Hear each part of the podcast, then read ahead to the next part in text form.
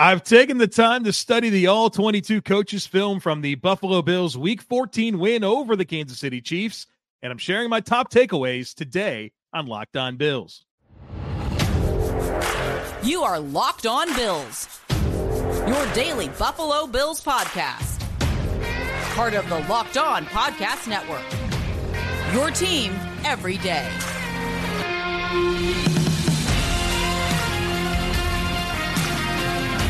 What's up, Bills Mafia? It's Joe Marino, author of Go Bills and Buffalo's Run, also the co host of the Locked On NFL Scouting podcast. And I'm your host of Locked On Bills.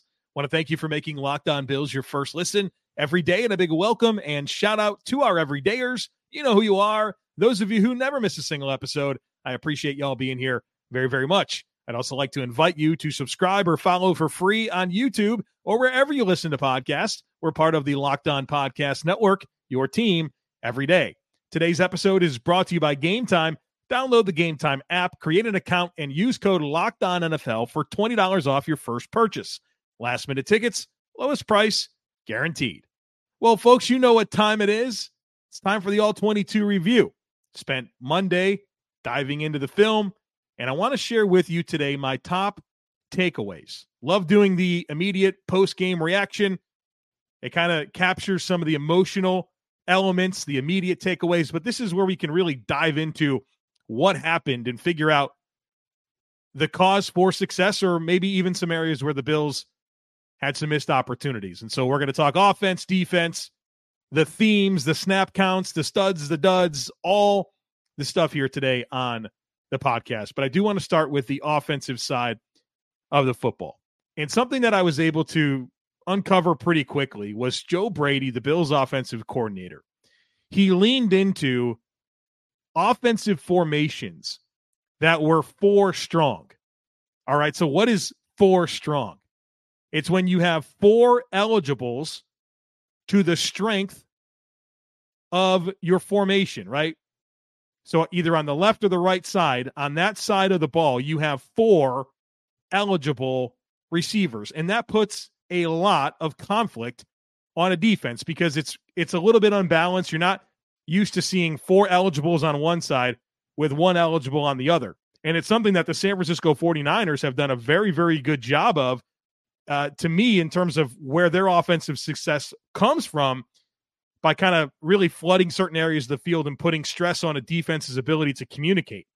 And I think when the Bills had their most success against Kansas City, they leaned to leaned into four strong formations and sometimes making it four strong with motion at the snap. So you have a three by two set that becomes a four by one set right at the snap. And again, putting stress on the defense. Let me give you some examples of where that really showed up. Uh, right away in the early 11 yard completion to Dawson Knox over the middle of the field, he was wide open, right? Well, the reason he was wide open is because the Bills did a good job of late motion to get to four strong, and it really stressed the Chiefs defense. If you watch that particular play on the all 22, they have multiple defenders that are just like twisted around. They don't know who they're supposed to cover, they don't know where they're supposed to get to. And that's because the Bills stressed their ability to communicate. And that led to a very easy completion over the middle of the field to Dawson Knox. It showed up on the touchdown pass to James Cook a few plays later, where it's a four strong alignment. Again, they're all twisted up, not exactly sure what to do. And James Cook's able to just run by everybody for an easy touchdown reception.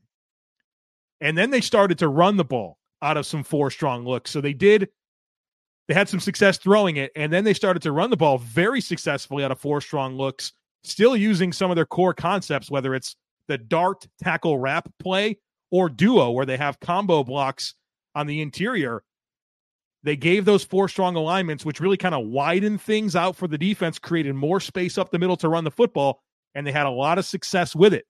Then to start the second half, the first play was that same deal in terms of Dawson Knox over the middle of the field. They dressed it up just a little bit differently. They put Reggie Gilliam in motion and then back across the formation. So they dressed it up a tick differently, but went back to it.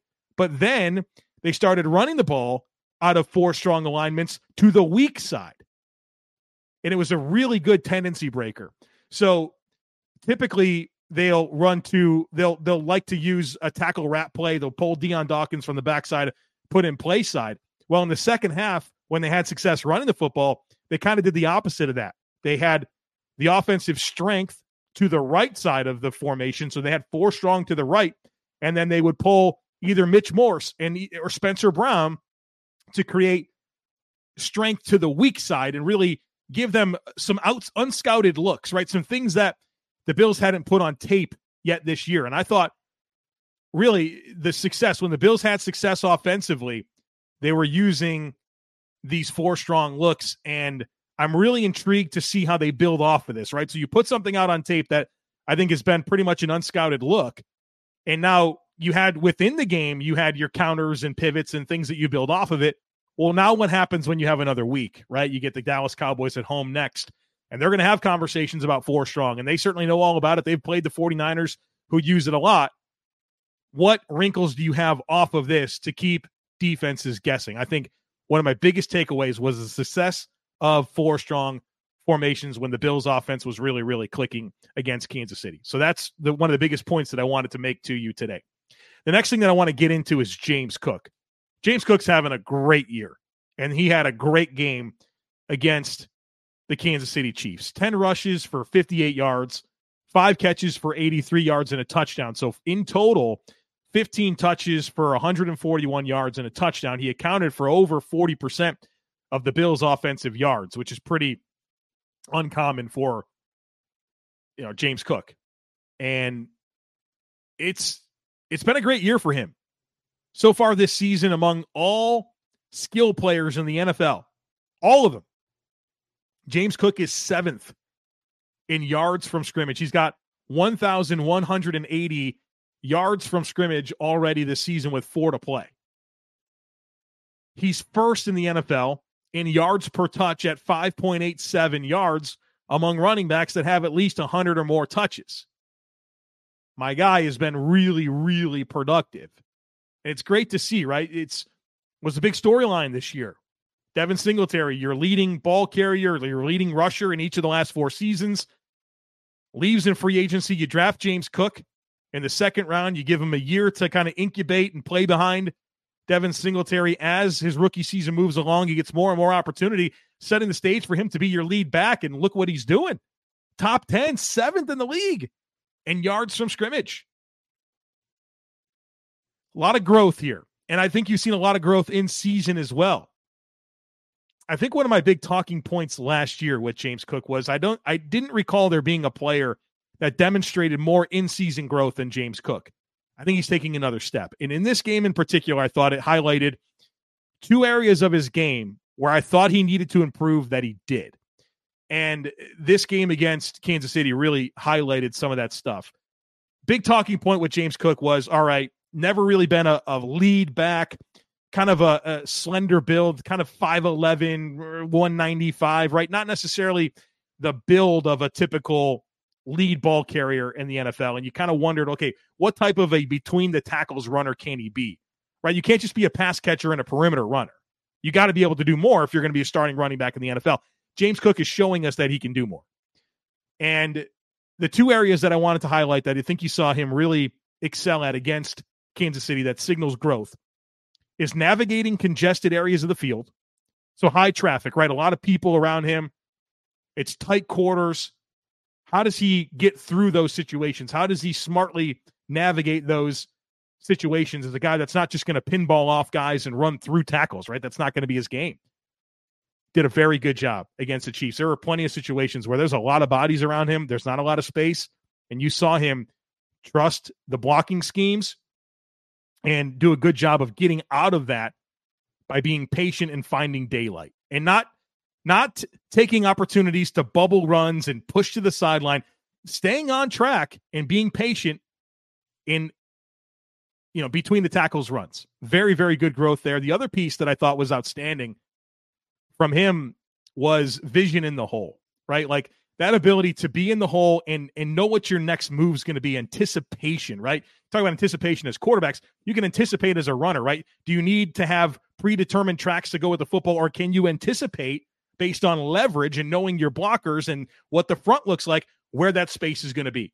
And I thought whether it was navigating those congested areas, those high traffic areas, or doing a good job of showing good vision in the hole, I thought those were two big, big growth areas that were on display for James Cook against the Kansas City Chiefs and, and something that gives me a lot of encouragement for him as the Bills' lead ball carrier. In fact, I would say I wanted more James Cook after studying the tape, leaning into him even more, both as a runner and a pass catcher, would have been a good idea. If he could have pushed 20 touches in this game instead of 15, you know, I, I think there could have been more production and even better results, perhaps, for the Bills on offense.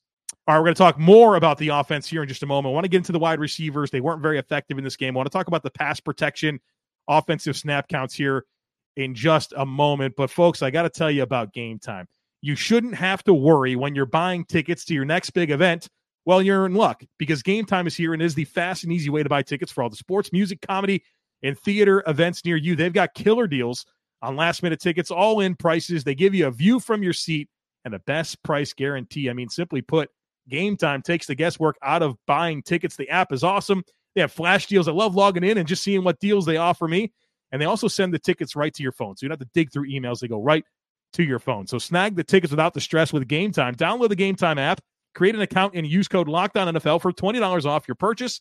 Terms apply again. Create an account and redeem code Locked On NFL for $20 off your first purchase. Download Game Time today. Last minute tickets, lowest price guaranteed. All right, folks, let's talk wide receivers. Let's talk pass protection uh, for the Bills offense in this game. Obviously, the, the wide receiver production wasn't there, right? Gabe Davis, no catches. Uh, Steph Diggs, four catches for like 27 yards on 11 targets. Shakir only gets like one target in the game. You get a, a random catch from Sherfield, a random catch from Harty. But overall, it was about throwing the ball to running backs and tight ends, and you didn't get much from your wide receivers. Well, per, first of all, give the Chiefs credit. They have some good corners, and Trent McDuffie and L'Jarius Sneed that, that played really good football. But why was this production lacking? I, I would point to to a few things. I, I, don't think it was cohesive. I don't think Josh Allen, when it comes to throwing the ball, particularly to Steph Diggs and Gabe Davis, they just didn't feel like they were on the same page. They just weren't vibing out there and you saw some scramble drill opportunities that you know guys weren't getting to the spaces where they typically do. You're seeing situations where diggs was creating leverage but josh wasn't throwing it to the leverage just not on the same page. And this is a couple of weeks in a row right? You go back to philly and i, I dedicated a fair amount of time in that conversation to passing game miscommunications and missed opportunities. And i think you sh- they showed up again. I mean look at eh, same situation. Gabe davis against the Philadelphia Eagles should have caught the game winning touchdown pass, but you know, that or Josh Allen threw the post and Gabe Davis ran the corner and they were not on the same page. You saw it again. You saw it again with uh, that late game situation where Diggs is or Davis is wide open down the field and Josh Allen doesn't throw it to him. He throws it to a covered Dalton Kincaid. And so, like, that's one example. But throughout the game, you're just they're just not synced up. And you, you expect more, right? These are these are guys that have been together for a while, right? Three, four seasons, a lot of throws, a lot of practice. Like you'd expect them to be a little bit more on the same page, but for the last couple weeks, they really haven't been. Uh, I thought Josh had some ball placement issues on some of his throws to those guys. I thought the receivers made some route adjustments that didn't necessarily connect with what Josh was seeing. And I think overall, the Chiefs, for a good amount of the game, had the Bills a bit confused with their coverage rotations and their pressure looks. I thought Steve Spagnuolo had a great defensive game plan with some of the times where he showed pressure and where he bailed out and where he sent some extra help and where he leveraged. They had a good game plan, but the Bills never really were able to get on the same page consistently in the passing game to be effective. And a big part of what they tried to do in this game were those perimeter screens. Um, and there were some effective moments, but a lot of those going to Stefon Diggs. And there, Diggs, whenever he catches those perimeter screens, he catches it and then he likes to spin to the outside before he gets up the field. You can't do that. Like it's giving the defense way too much time to respond and get downhill and make a tackle. If you saw the play to Sherfield, they had one to Kincaid, um, where they ran these perimeter screens. You got to get the ball and go. And, and you even watch the Chiefs, they ran a ton of them as well with Rashee Rice. Catch the ball and go. You can't, you don't have time you don't have time to get set up and and dance around and, and spin. You got to get up the field. Um, now they did all these perimeter screens, which were I would say mostly ineffective, but it all led to the moment where they freed up Gabe Davis completely in a blown coverage, and then you didn't execute. Right, you threw the ball to the covered Dalton Kincaid as opposed to the wide, I mean wide open Gabe Davis. So a couple weeks now here where you have just a just a not not a very not a super polished passing offense to your wide receiver core. And I thought that showed up a lot when studying the tape.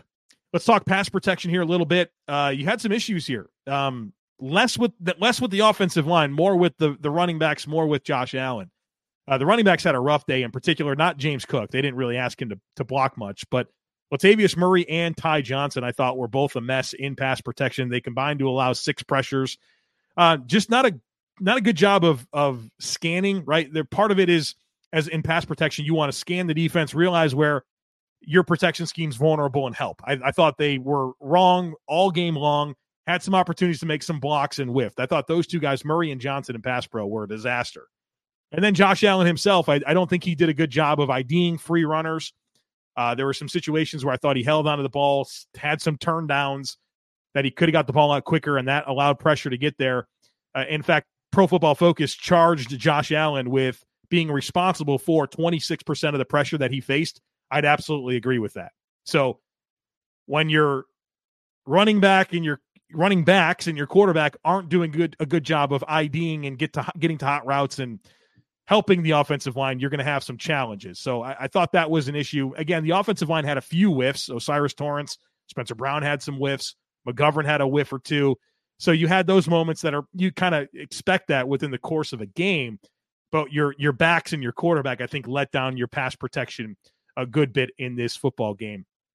Josh Allen under pressure, 40% of 47% of his dropbacks in this game.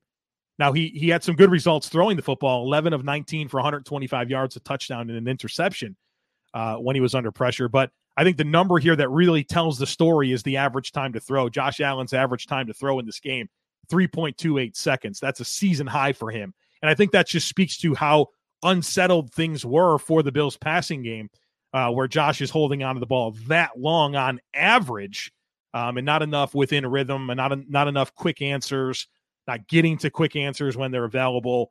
Uh, it was probably a game where I thought Josh was a little bit, a little bit um, incorrect with where his eyes were. A lot of times looking at some vertical stuff when more of the underneath opportunities were there. But I think Spagnuolo kept them guessing the whole game long and uh, never really got into a consistent rhythm. Although there were times where it looked really good, I think overwhelmingly um, it was more chaotic, off script, you know, not really playing within consistent structure to the level I think that it needed to happen.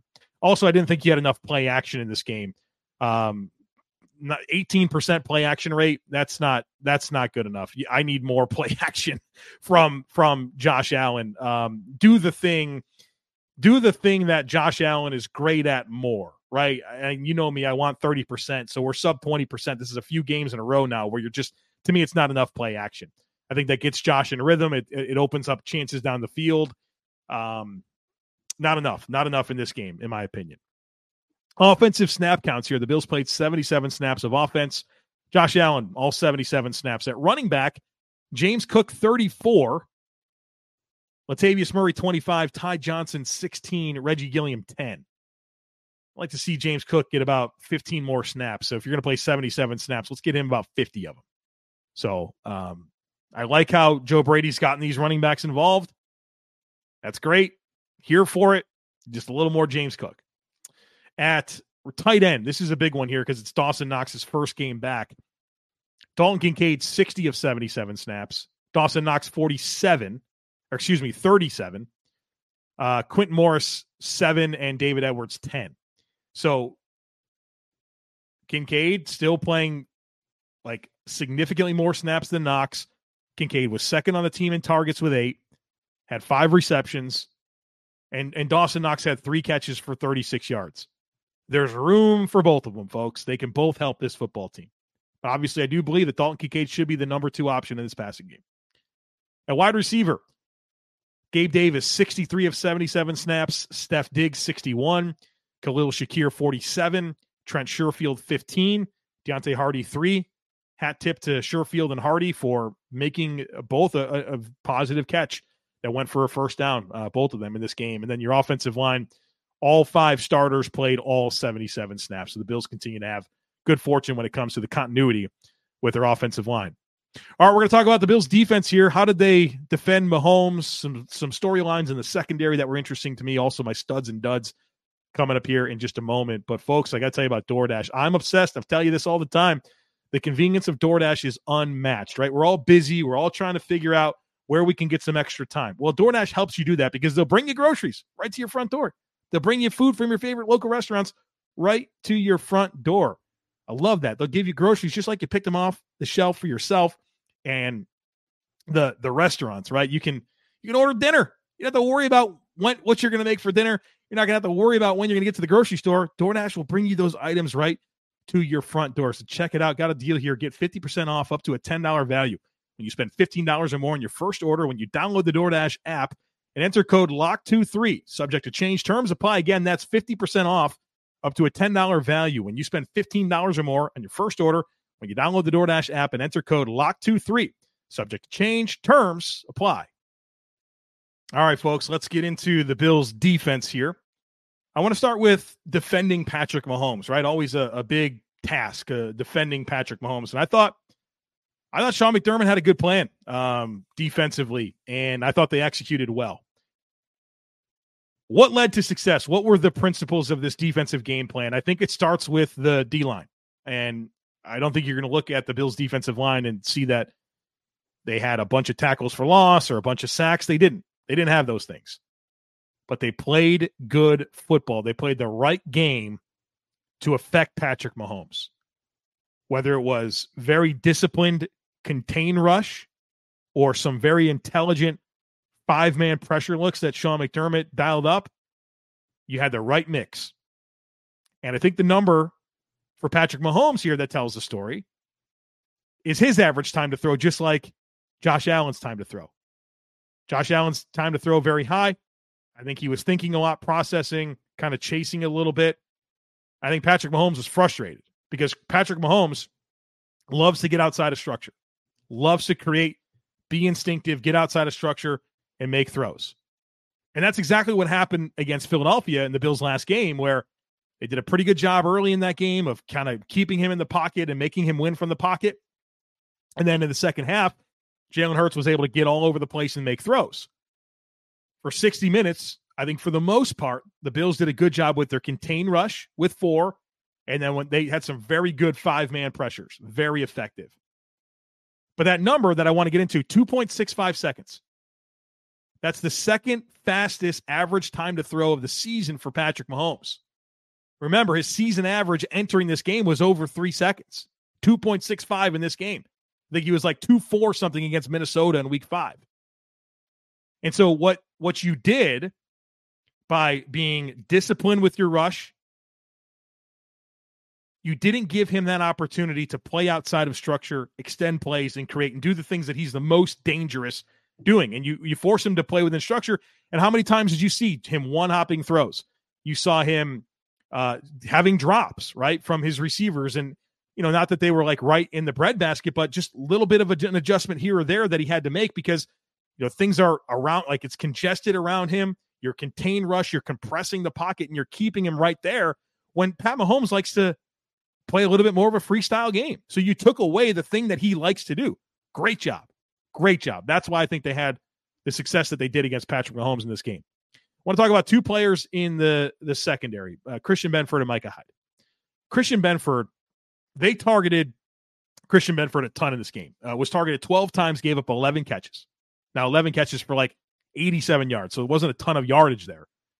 But they threw at him a lot, and I think I give Christian Benford a lot of credit. Right, it, it's probably very annoying to have to play deep third quarters. Right, you're playing zone defense. You're going to side turn you're trying to stay leveraged over top. And what Kansas City did is they would really just mess with him. They would send a couple of players into his zone and they they would do these stacked releases and they both push vertical and then they'd break off and you know whatever Benford did he would be wrong and then you have to make a tackle or there'd be times where he'd be anticipating that and he'd play a little bit more off to give him a, sec- a little bit more opportunity to play with his eyes. And then they would cut off their routes and throw short, and he'd have to come up and make a tackle, which he did over and over again. So they flooded his area. They put him in conflict. And I thought Benford stayed resilient throughout the game. He made tackles, and then it paid off, right? He got that forced fumble that was recovered by Taron Johnson. That was a big moment. And so it's tough to be picked on, especially like it's not just man to man and they're winning routes against you. This isn't Kaiir Elam against Jacksonville, right? It's not that. It's zone and they're putting you in conflict. And no matter what you do, you can't be right and you just have to make tackles, right? No, no cornerback wants to do that. But Christian Benford did, and it resulted eventually in him making an impact play in, in terms of stripping that ball out.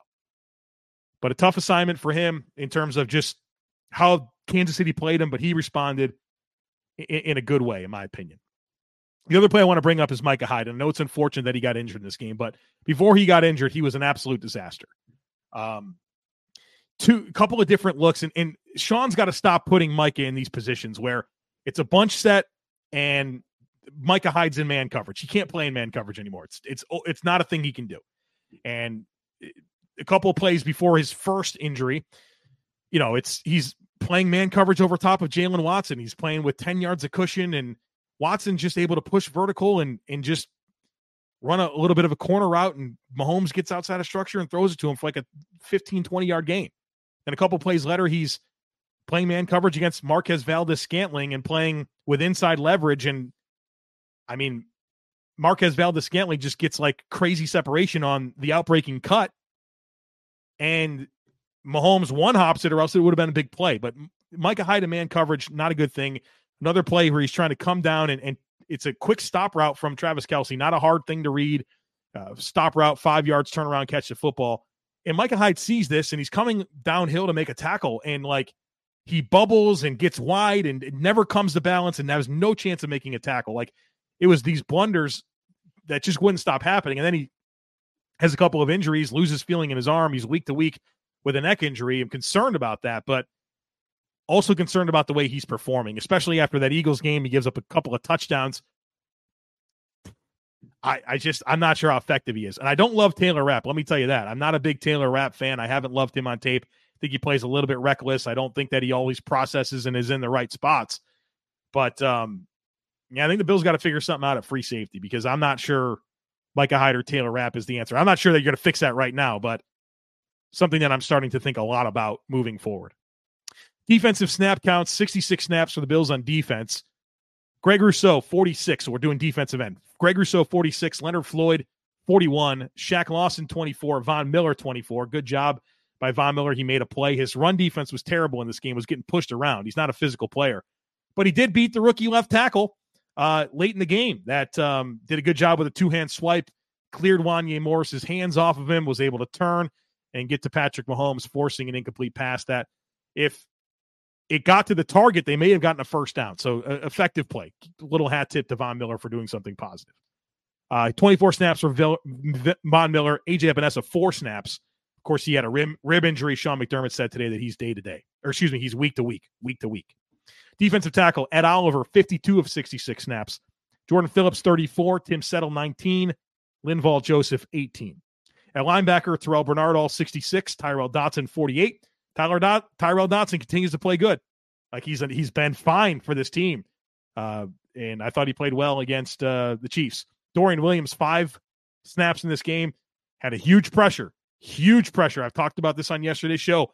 The third down on the Chiefs drive prior to the Bills getting the ball back and having the game winning field goal drive, Dorian Williams is the one who was able to rush the B gap, kind of bounce off Jawaan Taylor, get into Patrick Mahomes' face.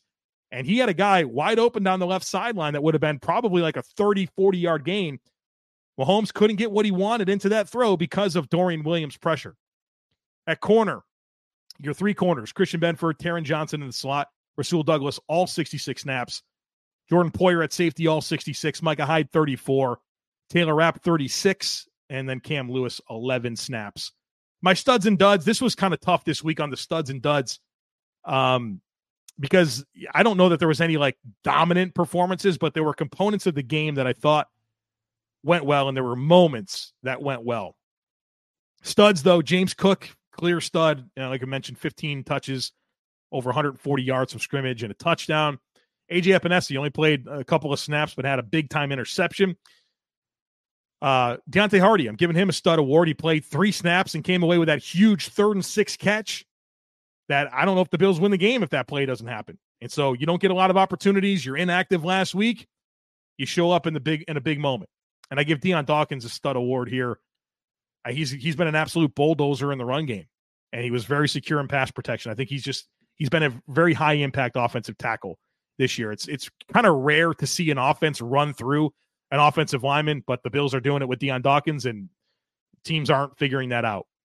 I also want to give Eric Washington a stud award here. I think just thinking about the defensive game plan and how the defensive line was able to execute. Not that again, not that any one of them had monster game, but I think they all played cohesively and together to bottle up Patrick Mahomes and take away the thing that he does best. So as a blanket statement for the defensive line, I'm giving Eric Washington a stud award.